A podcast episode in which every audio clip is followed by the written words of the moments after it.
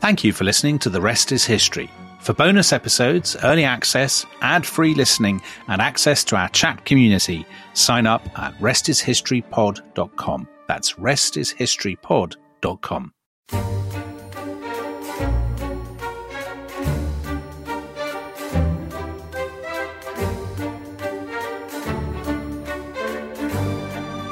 Hello, welcome to The Rest is History. Just before two o'clock on the afternoon of the 30th of January 1649, Charles Stuart, King of England, Scotland, and Ireland, walked out onto a platform erected outside the banqueting house in Whitehall in London. He read a short speech to his attendants, he knelt and placed his head on the block, and a moment later, the axe came down and he was dead. It was one of the most extraordinary moments in British and indeed in European history, the public trial and execution of an anointed monarch for crimes against the rights and liberties of the people. And almost 400 years on, it still arouses remarkably strong feelings. So, Tom, Tom Holland, are you a devotee of Charles King and Martyr, or do you think the man of blood got what he deserved? um, I've, I, well, I'm very much with um, Thomas Fairfax, Lord Fairfax, um, who uh, commanded the uh, the army um, in that I'm a massive fence sitter. You're a liberal Democrat um, on this. well, basically, so basically, I th- I think that um, I think Charles was a terrible king. Um, he was obdurate. Uh, he refused to negotiate. Um, he pushed uh, England into a second bout of civil war. Um, I think he had blood on his hands. At the same time, I, I don't think that beheading him solved anything, uh, and I think it was actually in the long run a victory for for Charles, for the monarchy, and for, particularly for Charles's vision of the monarchy. Um, so I think it's a, an absolute mess. Um, and I don't think it's a, a, kind of, you know, was he a goody or baddie? You know, whose side would he be on kind of situation? It's just, you just, you know, and speaking as someone who's living in a country that's seems to have gone through quite a lot of imponderable political messes recently. Um, you know, you just look back at that and think, well, I'm glad I wasn't alive then and I didn't have to didn't have okay. to have an opinion. Very evasive answer, but it doesn't really matter what you think because we've got a genuine expert. So well, hold on, Dominic. Before before we introduce the genuine expert, yeah, well, let's go to you. Yeah, what do you think? Um, well, you, I mean, people who listen to our recent podcasts will know that I took a very stern and robust line on the Princes in the Tower, thinking that Richard III did it, but he was right to do it. So, yeah. um, on on this, I would say I feel sorry for Charles the First uh, I think his his trial and execution was his finest hour, but I think they were probably right to get rid of him. Um, okay, yeah. You know, I'm a big Cromwellian, Tom. So I do. Yes, I do. I do. So you you you're you're more Cromwell than Fairfax on this. Uh, sort of, I'm cruel necessity. You know, I'm yes, weep, I'm wiping away a manly yeah. tear, but at the same time, I'm saying he's got to go. Yeah. So, so that's that's the story, isn't it? That Cromwell um, gazed at the, uh, the yeah. corpse of Charles, which I'm sure our guest will tell us is totally invented. so let's. So our guest, uh, the great Ted Vallance, who uh, came on last year to talk about Magna Carta, and now is back. And Ted, this, I mean, this is very, very much your field at the moment, isn't it? Because you're actually writing a book about it about the yeah, trial? Yeah, so I'm, I'm I'm working on the trial at the moment. Yeah. So there's only really one question, isn't there? It's um after Magna Carta's the podcast. Ted, do you know Charles the First dates? I, I, I, know the end date very much, Dominic, because you just you just said it. so, yeah, 1600 to 1649, and of course, famously, you know, shorter at the end of his reign than. than uh... oh, very good. All of which badinage suggests, Ted, um, that you as well are, are maybe more on the Cromwellian. Uh, I think opinion yes. on this. Well, um, more seriously, I think I think that you know there is. Um, I was very interested when I, I was sort of um, you know uh, poking the bear a bit by asking your listeners, you know, what questions that they would like to ask uh, about the trial of Charles I. And one person responded, "What circle of hell?" Do the regicides currently reside in? And, and this, would, this, know, would, this, have been a, a Mr. Capel Lofft? It, it wasn't, in fact, although, although, it was. It was an, It was another one of your one of your listeners, and it is remarkable, really, given that this is an event that happened in 1649. There clearly is some, you know, that that level of strong feeling still about it. But I think it's a case of, you know, as Thomas Paine said, pitying the plumage and not the bird. This is a man who was responsible for the deaths of, you know, tens of thousands of his subjects. Well, was he? Um, and was he, he? he fitted in many respects, you know, the classical definition of a tyrant. Are those charges of being a tyrant, a murderer, you know, a public enemy? Um, the, the, these are all charges that could be substantiated. So he got what he deserved, really. Oh, Ted, strong There views. go. So Very robust stuff, views. but we should, you know, for the point of balance, from the point of balance, point out that absolutely. That, so, so this is going out the week where his death is commemorated Yes. at church yes. services. I, Yes, you know, he he is wasn't a commemorated martyr as, as, either. as he a wasn't saint a and mar- martyr. He wasn't a martyr Well, either. Milton Okay, was I'm- absolutely right about that. He's a, I- he's a I'm faux just- martyr too. Let's just I- let's really wind your listeners up, including members of the society for you know.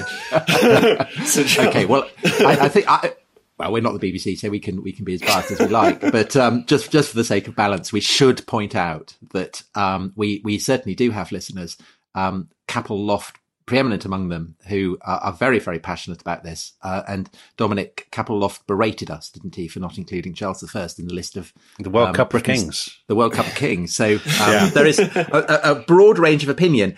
Um, and uh, Ted, I, I mean that that I guess when we're talking about a civil war, that's unsurprising. Um, so could you, uh, for for maybe for people um, who who aren't British uh, or people who are British who don't know very much about it, um, just very quickly, what was the English Civil War? What's what going all on? about the War of the Two, the Three Kings. I mean, it's so complex we don't even know what to call it.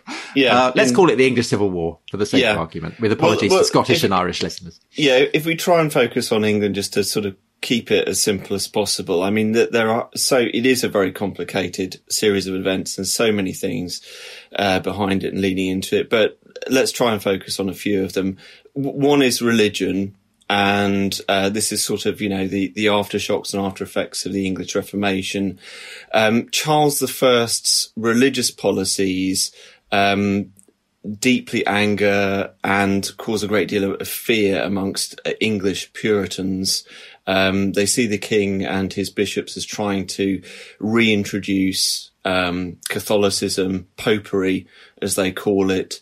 So the changes that the king makes in terms of his his his um, bishops make in terms of the fabric of English churches, the reintroduction of uh, more of a kind of sort of ceremonial and sort of the beauty of holiness, as as Charles's Archbishop William Laud calls it, um, in into English churches, all cause a great deal of fear that the king is basically trying to reintroduce uh, Catholicism, uh, and that is exacerbated by the fact that leading Puritans um, are, persecuted by the king, uh, prosecuted for publishing anti-episcopal uh, tracts. So um, uh, William Prynne um, famously has his his ears cropped twice as a result of publishing uh, hostile works against the king.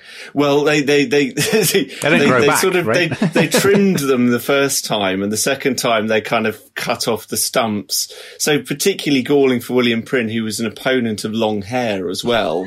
He then had to grow his hair to sort of cover up the the, the holes that that, that were left there. So The cruelest um, cut of all.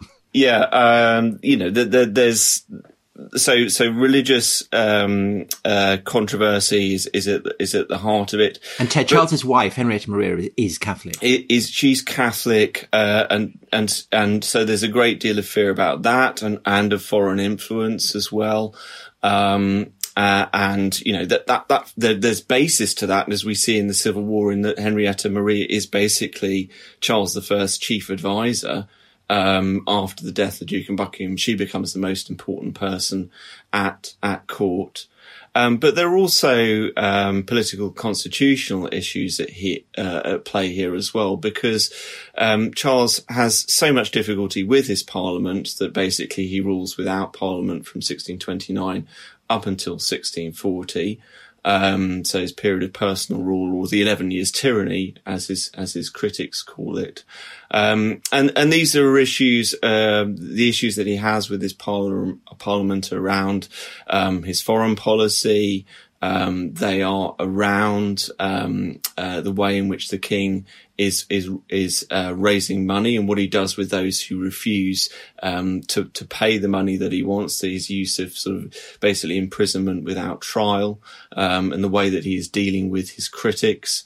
Um, so there are already people as well who are seeing the king not just as somebody who may be reintroducing, trying to reintroduce Catholicism, but somebody who's ruling in a tyrannical fashion.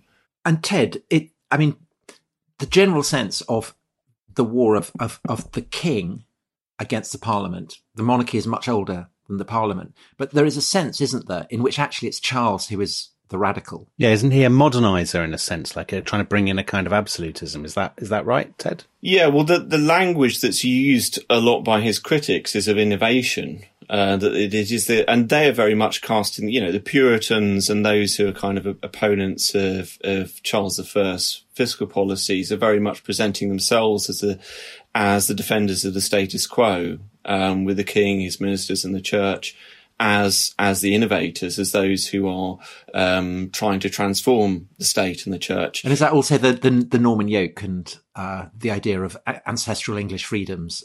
That, that's that, kind of bubbling away as yeah, well. I mean that that certainly comes into play as well. That the king is is is challenging that that those rights that are gifted through that ancient constitution. Um, and and yes, there is an anxiety too that is linked to things like you know, the Queen and her influence, that the King is trying to move England towards a, a European absolutist Catholic state. Uh, and sort of warning signs as well come through court culture too. So, um, Charles is, is, you know, he's a great collector of art. He spends a lot of money on his court entertainments, these court masques. But a lot of this court aesthetic is the aesthetic of the, the European absolutist court. Um, and, and, you know, the, the artworks are artworks that resonate with that kind of political system and also with, with a more Catholic uh, church as well. Just at the end, so at the end of that period that you talk about, the 11 years personal rule, so before Charles gets into a mess with the Scots and then has to recall parliaments, and then you're on the sort of slippery slides at civil war. So before that, just before that, in the sort of late 1630s, is there a sense of sort of pressure building and people thinking that this is a tyrannical regime? I mean, the sort of broad mass of the public, or the broad mass of the public kind of quiescent and just kind of plodding along? Well, it's a it's a weird combination of the two. So you, you've got sort of there's no there's no kind of active rebellion and so on. So in one sense, it looks very peaceful.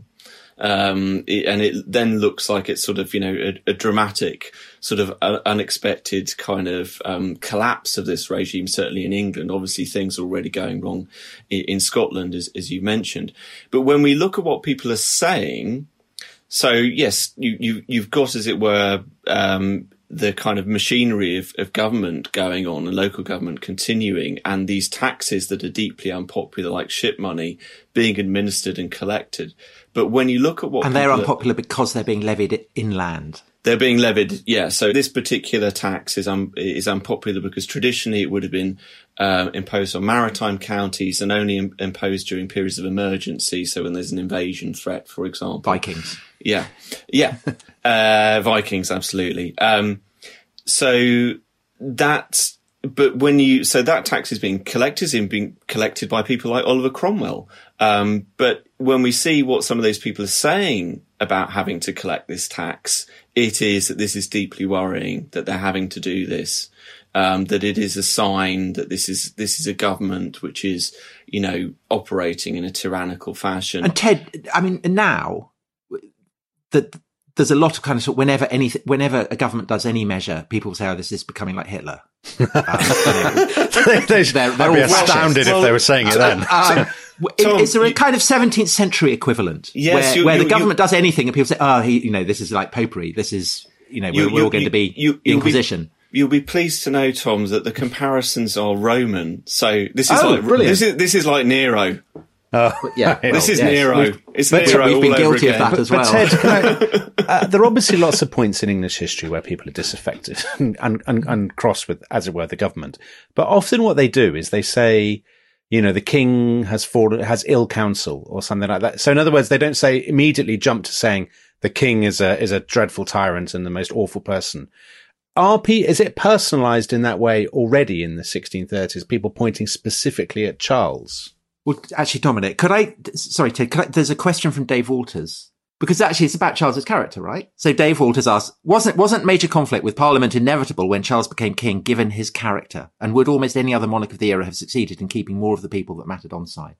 Yeah, I, I think I think Charles's character does does play um, a big role in this. So there, there is a distinct difference between um, how James, his father, operates and how Charles operates. So um, James is much better at um, you know, allowing debate and accepting that there will be criticism, that there will be, you know, um, arguments about policies and so on. Charles has a tendency to see cri- criticism and argument as um, itself a problem. Um, so actually, if we look at his court culture, whereas what James liked was disputations where he could show off how intellectual he was, uh, what Charles likes is um, is these kinds of performances, these these masques where royalty appears and solves everything.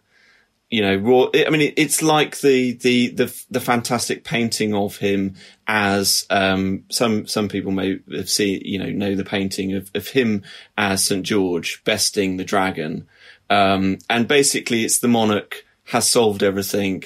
All disputes, all you know, dis, dis, um, disagreements have been pushed aside, um, and so he can't accept it when there is opposition, when there is um, disputation ab- about policies. It's not something w- that he recognises as sort of just part of political life. But in the grand scheme of kind of bad monarchical behaviour, I mean, you last time you came on, we were talking about King John, who I think we yeah. all agreed is an absolutely terrible man and you mentioned yeah. Nero.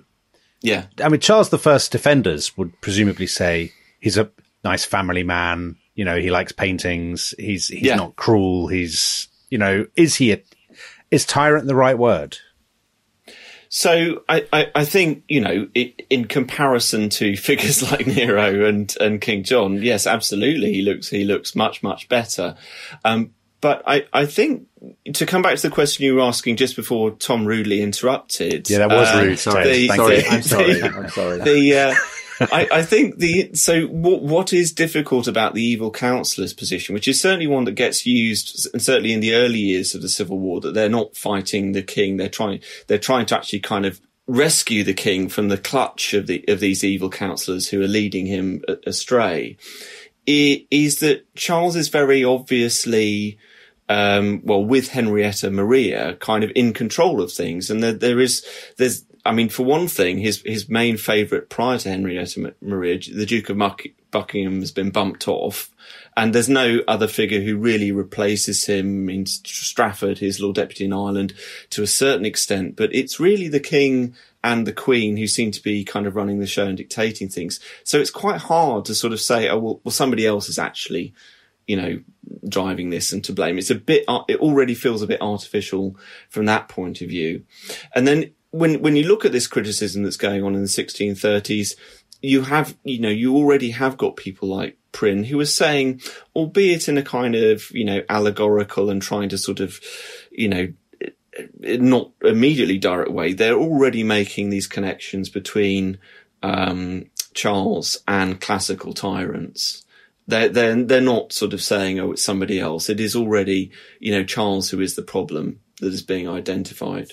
Yeah. And, and the second part of uh, Dave Walter's question, uh, would almost any other monarch of the era have succeeded in keeping more of the people that mattered on side? I mean, could that you imagine... one, I think, I think that one is harsher on Charles.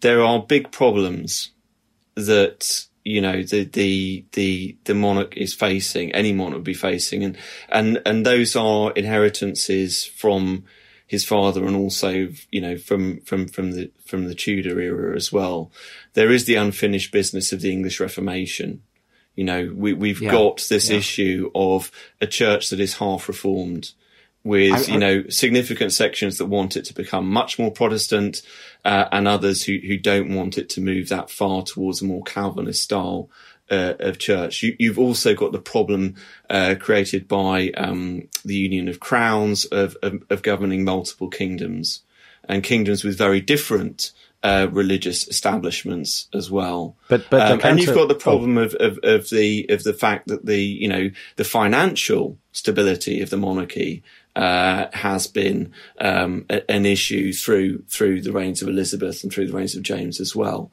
But so Ted, it is not an easy inheritance. Couldn't the counter be that, as you say, he inherits a lot of these problems from Elizabeth and James, um, but both of them were unpopular at times, but they managed to basically they, yeah. they were more skillful, and also his son Charles II faces not dissimilar problems and also is not executed.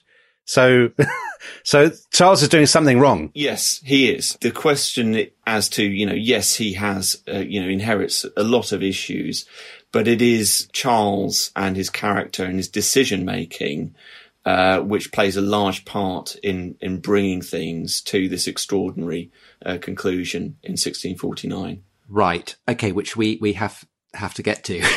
yes. um, so, so, spend, uh, so, yeah. so, so, let's just speed through. So, so everything, the state of crisis that you've brilliantly set out leads in the long run to civil war and uh, war rages between parliament and king. Um, and it ends with the king's defeat. Uh, and that looks to be conclusive. But, um, we then have a question from Stephen Clark, friend of the show, after heavy defeat by the New Model Army at Naseby. So the New Model Army is, um, well, it's it's new. It's a model army. it's new model army. Brilliant punditry, Tom. top, top, top 17th century analysis there. Um, so, so, and, and, it's particularly associated with Cromwell. Uh, after heavy defeat by the New Model Army at Naseby in June 1645 in the First English Civil War, why did Charles I risk a second civil war against them in 1648? Well, that's key to this story, isn't it? So the fact that he trigger, that, he's seen as triggering. So, so what's going on with yes, the second civil war? So, well, I think it, this is again comes back to Charles's character is that he's always he's he's always trying to um, play his opponents off each other rather than negotiating good faith. He and he's always looking for a way to recover um, basically to go back to um, you know the status quo before the civil war. He doesn't really want to concede anything in terms of his his authority. Um, and so the the engagement, as it's called, that he makes with the Scottish Covenanters is a way for him to do that, to basically get out of. So tell us who the Scottish Covenanters are. So the Covenanters are the, are the people who have uh, been opponents of Charles I in the 1630s and opposed to his religious policies in Scotland, and they form this national covenant, um, uh, uh, you know, against those policies. Um, but they are also monarchists, and so um, they they're also opposed to the establishment of a republic. Um, and they form this this alliance, although it's one that actually splits the Covenanter cause uh, to um, and which which um, leads to the the Second Civil War. So um, basically, am I right in thinking, Ted, that after Charles, so Charles was case cornered at the end of the first civil war and he was captured. Well, he gave him, he, he went over to the Scots, didn't he? And yes, they, they yeah. sold him to parliament. But there's a point at which there are basically, I'm not massively clear on all the different factions, but there's the Scots, there's some people in parliament who want to do a deal with Charles, and then there's the army who are supposedly answerable to parliament, but have now got their own agenda. Is that basically the armed right? wing of the English people? Yeah, that that that's basically it. So the the situation sort of post First Civil War is that the king is a prisoner, but he's a prisoner of different factions at different points. So he starts off as a prisoner of the Covenanters, as you say, um, then becomes Parliament's prisoner, then in a rather dramatic and extraordinary um, instance, he's he's seized by um, a very lowly officer, Cornet Joyce, for the army, uh, and taken into the army's custody um, uh, the king asks Cornet Joyce uh, what his authority is, and Joyce points at the other soldiers behind him. And you can read that in two ways. He's either saying, "Shut up, I've got some guys with with muskets with me," or "The army is my authority." Yeah. We have the authority ourselves. Um, so yes, there are these three different parties. Um, and actually also the growing distrust between the army and parliament is critical here because what a lot of the rank and file um, in the army fear is that both Parliament and also the army leadership are going to sell them out with a soft peace. They are basically going to conclude a peace with the king, which will mean that they're not protected from being prosecuted for what they've done in the civil war. Um, and, and that is something that they are very worried about that, you know, that they'll basically do a deal with Charles I and then Charles I will go back on that and they'll, you know, be strung up. So Ch- Charles, um, w- when does he get taken to Carisbrooke Castle on the Isle of Wight? So what happens is actually that um, Charles escapes from Hampton Court, and the reason why he is driven uh, to escape is important as well, because during the Putney debates, which are mostly famous for this discussion over the right to vote. Um, so this is know, the new the, model army, the the new model army, uh, and and civilian levelers discussing the agreements of the people, these, these, and the case of the army, these radical documents talking about, you know, every man having the right to vote. The poorest he is, has as much a life to live as the greatest he, as Thomas Rainsborough says. Um, but what also gets discussed at Putney is what to do with the king and a couple of officers, one of whom Thomas Harrison goes on to become a regicide himself, call yeah, Charles the, First. Yeah, friend of the show, Thomas Harrison. He, he's the one who um, we, we, mentioned in the um, yes the di- dies very cheerfully. Yes, yeah, yeah. yeah. Uh, so he's a fifth monarchist man. Fifth monarchist. Uh, he says he calls Charles First a man of blood, and says that the king must be proceeded against as a man of blood. Um, so there is already talk uh, late 1647 in the army about putting the king on trial. Um, and Charles hears about this via John Lilburne, who is a prisoner in the Tower at this point in time, but a prisoner with royalist prisoners. And word reaches Charles I at Hampton Court about the, the, you know these kinds of statements that are being made about his fate, and decides it's time to do a runner basically, and not you know leave. Uh, but at that point, Ted, that must be yeah. a very is that not perceived why generally as a very extreme and radical position to, to, try and execute the king? Because the second civil war hasn't happened, so Charles hasn't completely sort of, as it were, disgraced himself further yet. So do most people in the army and in parliament think, well, that's bonkers. We're obviously not going to try him. Or, or are there quite a lot of people who say, no, that's right. He's got to go. So, in terms of the army leadership, you're you're right, and Cromwell is actually arg- argues against Harrison. He says, and they, they basically have an argument over the biblical interpretation. So, this phrase "man of blood" is is rooted in the Old Testament, it's rooted in Book of Genesis and Book of Numbers. You know, it's the idea that um, basically he who spills blood uh, the guilt of that blood must be assuaged by the shedding of, of, of, of the murderer's blood um, in order to assuage God's wrath. Um, but what Cromwell says in answer to Harrison is no, no, no. There's there's different ways of interpreting that text, and actually, it's a text that can be about moral admonition rather than you know putting people to death. So certainly, the army leadership at this point in time is trying to argue against that view. But you can see even, uh, you know, in the immediate aftermath of the first civil war, growing anger amongst the rank and file. There, there are members of the rank and file who reportedly refer to Charles as Ahab as well, uh, making Henrietta Maria his Jezebel too. So that, that, there's already in the wake of the first civil war that level of anger against him and a way of seeing him as this sort of wicked king who must be done away with. So it's actually incredibly foolish of Charles to then take the decisions like running away, plot, plotting, behaving badly. So yeah, again, it's a bad decision to go to the Isle of Wight. He decides to flee to the Isle of Wight because he thinks that the governor there, um, Robert Hammond, is sympathetic to him and, and will help him escape uh, to, to the continent. But in fact, he doesn't do that and, and locks him up there. Uh, and he's really Carisbrooke Castle. Carisbrooke Castle. He, and he makes a couple of attempts to to escape from Carisbrooke Castle. Yeah, the window are, that he tried to get through is still there. Yes, which are comically unsuccessful. He gets stuck in the window. Yeah. Uh, and the second attempt, he's he's he's trying to um uh, he's got nitric acid and a hacksaw, and he tries to sort of trying to cut open the bars and gets caught halfway, you know, in in, in mid sort of hack. but to be fair to Charles, I mean, he's got no prior experience of escape. No, attempts, he's, he's right? not. That's fair. He's I mean, he's just been sitting around watching uh, masques in the yeah, not an experienced uh, yeah, yeah. jailbreaker. He's not a kind of Houdini Houdini figure. not a Jack Sheppard of no. the 17th century. So, so, so he's he's in Carisbrooke Castle, failing to escape. And meanwhile, yeah. what is happening with with the the return of England to civil war?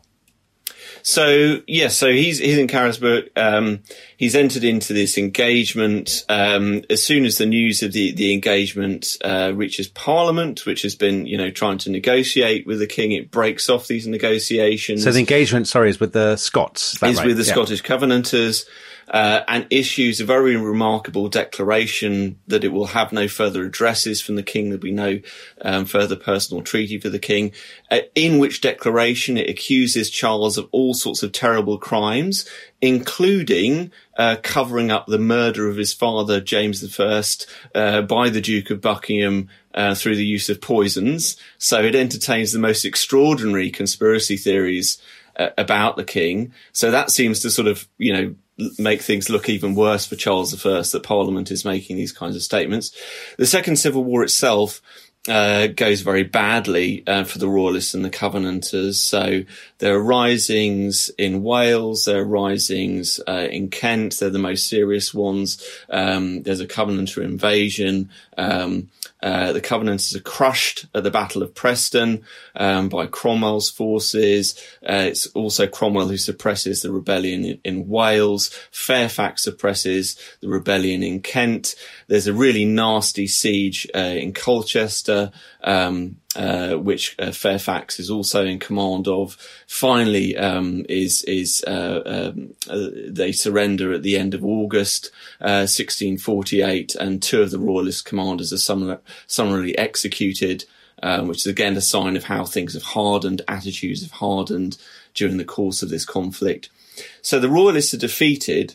Um, and I think that's there are some really the Second Civil War is really pivotal in this because it does um, something really important, which is it changes the attitude of the army command. So whereas I said in in you know in Putney we've got Cromwell arguing against uh, you know prosecuting the king, I think by the end of the of the Second Civil War he has become convinced that Charles has to be prosecuted. He says that, you know, Charles is a man against whom the Lord has witnessed. You know, God has made his judgment against the king.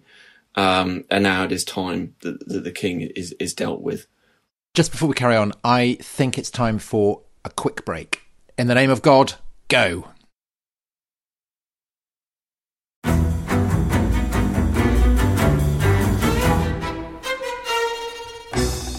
I'm Anthony Scaramucci, former White House Director of Communications and Wall Street financier. And I'm Katty Kay, US Special Correspondent for BBC Studios. I've been covering American politics for almost three decades. Welcome to The Rest is Politics US, brought to you by Goalhanger. Go on, tell us, were those donations you made, like Obama in 2008, was that idealism? Were you hoping to get something out of these campaigns that would serve your own business interests, for example? So I think this will either make this podcast incredibly successful, Katty, or people will be horrified and they'll shut it off right now because I'm going to be very real with you. The Obama donation, I had gone to law school with President Obama. We were not classmates. I was a few years ahead of him. It was 2007. He was then Senator Obama. I had a check in my breast pocket. I went over to the senator. I said, Senator, I said, you and I didn't really know each other in law school, but I'm about to hand you a big check. Can I lie to my friends and tell them that you and I knew each other in law school?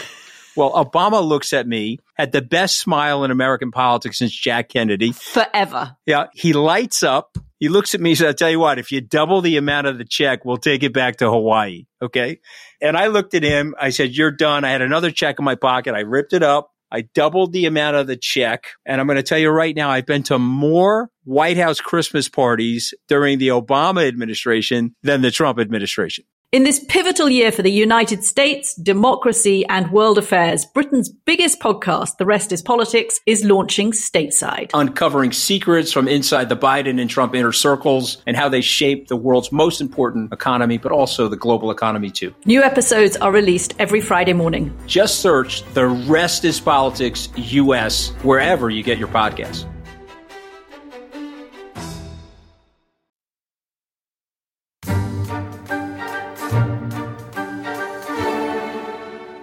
Hello, welcome back to part two of today's episode of The Rest is History. We are discussing Charles I, his trial, his execution with Professor Ted Vallance. The Royalists have been now conclusively and decisively and publicly defeated in the eyes of God. That that's how that's how the I guess everyone on the parliamentarian side sees it. But the problem remains that the king is not the kind of man to accept compromise. Yes. So so I guess that there are various options. One, you try and persuade the king to accept the, the kind of compromises that you as a parliamentarian want.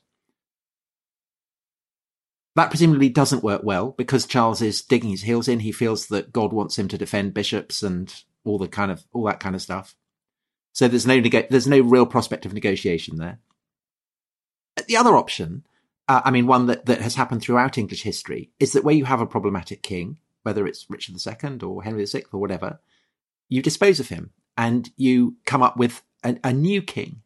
Is there no thought of doing that? Yeah, there certainly is thought of doing that. Um, so the the most likely candidate for that option that you're talking about is uh, Charles's youngest son Henry, um, and Henry is in Parliament's custody and at this eight, point. Isn't he? Yeah. So so so the thinking is that he could be he's he's young enough that he could be sort of trained up to be a sort of parliamentarian puppet yeah. king, you know, with with very limited power, if any power. Um, but that that is certainly one option that seems to be being entertained, and actually is possibly still being entertained after the king is executed, because you know Henry remains um, in Parliament's custody uh, after the execution, um, and and he does uh, actually become a kind of very hot Protestant, doesn't he? Yeah, he, is, so. he ends up with his mother, and they can't get on at all. so, so why why do they not go with him? Um, well, I, I, I think ultimately, um, the, I mean, I think there's a few things here. One, obviously, we, we, we move as we go through the 1650s into a situation where effectively it becomes a kind of Cromwellian dynasty instead. And so, mm-hmm. so that, you know, we're moving away, um, from that. I think the other thing is that there, there is, um, a sense in which this becomes about more than doing away with a wicked right. king. Yeah. And okay. It, so that's it, the third yeah. option, isn't it? That yeah. you and you decide that this it's not just the king that's been judged, but the whole institution of monarchy. It is monarchy that is the problem. It is it is the monarchy fundamentally leads to this sort of corrupt, oppressive form uh, of but, government. But that is a very, very, very radical position. I mean, it's not a position I mean, I don't know how many people held that position at the start of the Civil War in the early 1640s, but not many, I would yeah. have thought. Um, yeah, and it remains how, how, radical a position is is it in you know in the in the summer of 1648 as the the, the commanders of the army are, are trying to work out what to do. How how how radical a position is that in the context of England as a whole? Yes, it remains a very radical position. It remains it remains a very radical position. Um, and I, I think it's, you know, it, it, it's even more radical because at this point in time, it is increasingly, we're not talking about the kind of aristocratic republicanism that you know could be seen Venice in things. Or, yeah, a, a, Venetian form of republicanism. It is a republicanism that is is being grounded in ideas of popular sovereignty. There's a kind of leveler infused republicanism and so there's, there's, a great deal of anxiety about that. I mean, just as an example of this, um, uh, the, the, the, royalist diarist John Evelyn um, sneaks into the Whitehall debates of December 1648 um, which is the army sitting again with civilian levelers, um, discussing, you know, what to do, how to settle the kingdom. Um, and he's, he talks about the horrid villainies that are discussed at the mm-hmm. Whitehall debates. So he's, he's shocked by the matter of what is being discussed. But the thing that also really shocks him is the, what he describes as the raw, ill-mannered young men who are speaking there. So what Evelyn is also sca- is scandalized by, is momentum, is, yeah. is, is by the fact that these are young men, young lower class men who are speaking to their social betters as if there were no distinctions of class between them, who are speaking as if there, there, there's nothing that should stop them uh, Yeah. from from you know taking control. And is that what makes this different from, say, if a similar event had happened 100 years previously? I mean, you had, I don't know, the Pilgrimage of Grace or something, where there's a kind of real culture of kind of deference still to Henry VIII, even though people are outraged by his religious policy. Is that something that has changed by the, partly because of, I don't know, is it because of literacy and prints and uh, Yeah. all these Yeah. kinds of things? Yeah, I, I think so because, and, and I think that is something where um, the, the Civil War itself, because of the things that you're talking about in terms of the explosion of sort of printed news reporting, this this sort of greater literacy to kind of absorb that material. Um, this is something where there has been a kind of real radicalizing effect on on the population, particularly on on, peop on, on soldiers within the new the new model army um, over the course of the 1640s.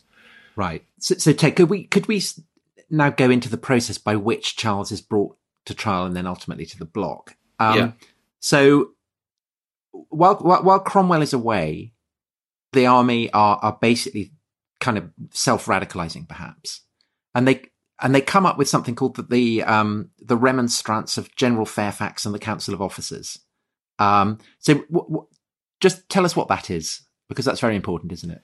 It is. It is. So it, it's largely drafted by Henry Ireton, uh, Cromwell's, Cromwell's son, son-in-law. son-in-law, um, also a significant, um, lead, you know, leader of the, the new model army, um, but with input from the, some of these civilian levelers as well. And it is a lengthy kind of indictment of Charles, uh, and it demands that, um, effectively, it demands that the king should be uh, brought to justice. Now, this is a very long document as well. It's about 25,000 words. It's, it's read in full to Parliament, so it takes several hours to do that. fun. As you can manage, yeah, they, Yeah. a few MPs probably nodding off during the, Yeah. you know, uh, during the reading. Although I Um, suppose, I mean, it's so explosive in its implications that perhaps. Yes. Yes. Blimey. So yeah. So so there. Yes. I think I think probably attention was was was you know there wasn't any problem with that during during the reading. Um and you know it, it is met with with great consternation uh by Parliament. It becomes very clear that Parliament is not going to um accept uh, that call to bring the king to justice. Um, and so that then moves the army to uh, another solution, which is basically to purge Parliament of those members who are not going to support bringing the king to trial in what's known as Pride's Purge. After the commander Thomas Pride, who, with his guard of um, uh, troops, prevents um, these these MPs who've been identified as moderates from entering to the, entering the chamber. Some of them are just dismissed, and some of them are put into custody. So this is basically a coup. I mean, that's Yeah. what it is. Yes, and and it is also something I think we should we should emphasise that actually been talked about in the army as well before. So it is not the army figures in the army have been talking about purging Parliament for some time because, as I said, Parliament had become seen as being increasingly suspect as well. That it was too soft on the king. How do they justify that, Ted? Because they can't claim there's any constitutional basis. Do they claim? Is there a kind of religious justification for it that they're doing God's work or something? No, I think that the justification is primarily political, and it is that these MPs are of suspect loyalty. That these MPs are people who are, you know, disaffected, um, so- who are who are quasi royalist. So would it be, would it be fair to say that, I mean, the, the trial of Charles I, that, that in a way, it's, it's not really about his crimes, whether he's guilty of crimes, whether, even whether he should be put to death, but it's about who has political legitimacy, where, wh- what the source of political legitimacy is. And that's, that's essentially what's at stake. And anyone who stands in the way of um, the army declaring that they have the political legitimacy basically have to be purged, whether it's the monarchy or whether it's uh, traditionalist parliamentarians. Yeah, and the, the that that's made very clear in a declaration of the Commons on January the fourth, where they basically say, you know, we are the sovereign power as representatives of the people, um, not the king, not the lords. Now, there's an expedient reason for this, which is that the lords, you know, despite all of this purging, the lords still refuse um, to to pass the legislation to create this new court that is going to try the king. And so the Commons respond with this declaration where they say, well, we're supreme anyway, so it doesn't matter. but it's also I think something that is coming out of all of these years of discussion, uh, all these leveler ideas, um, the kind of radical ideas that Yeah. are coming out of the army rank and file, that actually it's the people who are supreme. So- It so on the 4th of January. Um, they say the people are under God, the original of all just power. That the Commons of England in Parliament assembled, being chosen by and representing the people, have the supreme power in this nation, and that's the kind of the key, isn't it? It's, Yeah. that's Yes. the justification, and the Yes. army is casting itself as what the kind of the armed wing. Yeah. Of the British Yes. people. Yeah, Yes, yeah. and you know, in practical terms, they they do have you know much greater claim to be representative than the House of Commons does, Yeah. even, or you know, or certainly the Because- House of. Lords. So yes, yeah. And and on the um, there's this this uh, prophetess from Abingdon, um, Elizabeth Poole, yes, who who is who is who's I mean she's you know kind of humble background who nevertheless declares to be uh, speaking the truths of God. And she's brought up isn't she? And kind of very seriously consulted. And so she's that's a kind of um I mean what's going on there? Because that seems quite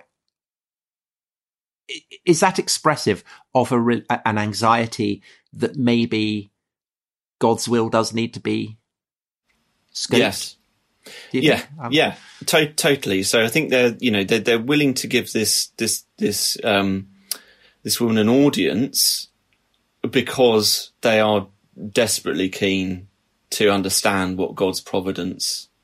You It's know, a kind of theological will is. focus group. Yes. yeah. Yeah. Okay. And and and she says, yeah, bring him to try, but don't kill him. Basically. Basically. Yeah. So, so that, so at that point, right, Ted, that Parliament's been purged. The army leadership have been radicalized. They've all decided on the trial. At that point, when they're talking about a trial, is there even the slightest doubt in their mind that he will be found guilty? I mean, is it, is it a, is it basically a show trial from the beginning, or do they genuinely think, well, maybe he'd be acquitted? Who knows? Yeah, so obviously this has been a, a major kind of source of debate um, among historians, and uh, my feeling is that though that there isn't really any, I, I don't think there's any doubt that that Charles is going to be found guilty. Personally, um, it, it's interesting to look at the trials that happen um, in February of 1649. So after Charles is tried, basically other royalist commanders are put on trial before the same body, the High Court of Justice. Um, and unlike Charles, all of those defendants actually recognise the court and enter pleas. They all plead that they're not guilty. They're all found guilty. so, right. you know, Yeah, And they're what's wasting their their fate? and what is their fate? Uh, well, this is so. This is interesting, and this is where perhaps I think there is more wriggle room. Three of them are executed, but two of them are let off. And what happens basically is they're all condemned by the court, but their their sort of punishment is then reverted to Parliament for ultimate decision making. Uh, and Parliament basically um, votes that three of them are going to die, and two of them uh, the votes turn in their favour. One of them by just one vote, by the Speaker's vote Wow. um, who's an old And- and- mate, who's an old Ted- mate of the. Ted, the, the, the key thing that you, you said there was that Charles I does not recognise the court. Yes. And, and, and that essentially is the key. Because if he does recognise the legitimacy of the court, then he is destroying the ideological basis for the kind of monarchy that he's always upheld. I mean, is that basically the issue for him? yes, yes, and uh, you know he's got very good grounds. His position is a very strong one. Um, uh, in in terms of the, of the strategy that he uses, I should also say it's a strategy that is anticipated as well. So um, there's a there's a royalist newsletter writer, Marchmont Nedham, who who predicts in his manuscript newsletters that what's going to happen is the king is not going to recognise the court, he won't plead, and he'll be found guilty uh, pro confesso, um, as if he had confessed. But what will happen is that the king is not going to be executed. Instead, the kind of sword will be kind of hanging over his head, um, and this will be used as a way of getting the king to nego- you know, to the negotiating table to agree to all the things that But the king um, doesn't want in to the do. long But run. the king won't do that. Yes, yes. So he's he is a martyr. to that So- degree. And is Charles Ted? Is at this point, so the winter of 1648, 1649, they're setting up the court. Um, does he have? I mean, this might sound a stupid question. Does he have legal advice? I mean, is he meeting with people who are telling him how, His barrister. discuss? Yeah, discussing his strategy, kind of thing. Yeah, I mean, I think that's an, an interesting question. It, I think the short answer, I think, not really, because he's by this point he's a very close prisoner.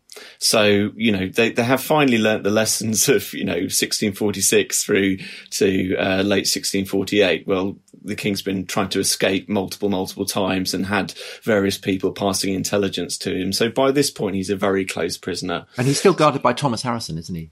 Yeah, so we, we don't have the same same situation as we get um, with actually what happens in the trials in February uh, 49, where in fact we know that John Lilburne was helping to advise those royalist prisoners on their defence, and they're actually allowed uh, defence counsel because they they recognise the courts. They're actually allowed um, some very high status lawyers. Matthew Hale uh, works on behalf of um, those royalist prisoners. Doesn't do them any good at the end of the day, but you know they have they have a lot of le- they have a lot of good legal advice. Um, so th- this is something that yeah, I think you know we have to give a lot of credit to the king himself in terms of how he constructs his defence. So, And it so is the- an so- impressive defence. So, so, so the king has has been brought over from Carisbrooke to uh, a castle on the Solent, and then he's he's brought up by Major Harrison Yes. to Windsor. Is that right? Yes. And he's under close guard. Is is there? Um, so in, I, I'm sure we'll talk about um, Louis the Sixteenth and the French Revolution towards the end of this. But is is there um, is there a kind of an attempt to remind him of how far he's fallen? Uh, is there a kind of Republican tinge to his treatment? Is he still treated as God's anointed by the people who are guarding him? He is treated with respect, but there's a definite kind of trimming down of um, the amount of kind of well, the Glamour. number of people who can attend him. Um, the ceremonial is much reduced. Um, so, so there is a definite kind of diminution of, of, of, of all of the sort of trappings of royalty, um, uh, by the time he's sort of getting to, to, to, to Windsor. And how do they decide where? Because there is talk, isn't there? that They might hold the trial at Windsor, but in the end, they decide to hold it at, in Whitehall. And so, what's the thinking about where the location should be for the trial? Well, I think you know the, the, the thinking about so the trial takes place in Westminster Hall, um, in the Palace of Westminster, and, and if anybody's been into Westminster Hall, it's a huge space. It's this this magnificent medieval hall. Um, William Rufus. Yes, yeah. Uh, and um, in terms of you know uh, the choice of that as a venue, it's a couple of things. One, they want this to be a very public trial, and Harrison actually says. Uh, to the king, you know, this, I'm sure this wasn't meant to be reassuring, but the king has a conversation with Harrison whilst they're, you know, en route towards Windsor. Um, and Harrison assures him that they're not going to just sort of murder him or kick him down the stairs, but instead that he will be proceeded against in a manner in which the world can witness. Um, and so this is what they want. They want something that's very, very public. Uh, and Westminster Hall can accommodate thousands of spectators. Um, the other thing is it's also the site where great state trials have taken place before. So the gunpowder plotters are arraigned in Westminster Hall. It's also the site of key courts, King's Bench, Chancery take place there. So they're trying to say something about this as being kind of a seat of justice as well. Um, Sorry, are, are, are there symbols of, of royal authority in the in in Westminster Hall? Well, that, not, that not have to kind the- of be taken down or Yeah, well, you know, by the time you know, when when the you know, as they set it up for the trial, and this is one of the other significant things about you know what uh, you know what else is going on here, and that it's maybe not just a, a bad king who's being tried. Is that um, you can't see it with my uh, in the way that it's been cropped, my wonderful uh, virtual background here. But when they, when they set the court up, they they also uh, put up a new coat of arms, which is what becomes later the coat of arms of the English Commonwealth. So you know it's removing the royal coat of arms, and instead we've got the, these arms of the Commonwealth of the of the Cross of St George and the Irish Harp. Now, that is the end of today's episode, but tune in tomorrow when we'll have the next instalment. Or, alternatively, you could always join the Rest is History Club at restishistorypod.com and you'll get it straight away. We never miss a promotional opportunity. Anyway, for the time being, it's goodbye from me and it's goodbye from him.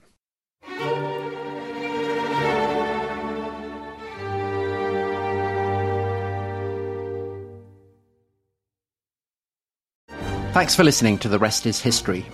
For bonus episodes, early access, ad free listening, and access to our chat community, please sign up at restishistorypod.com.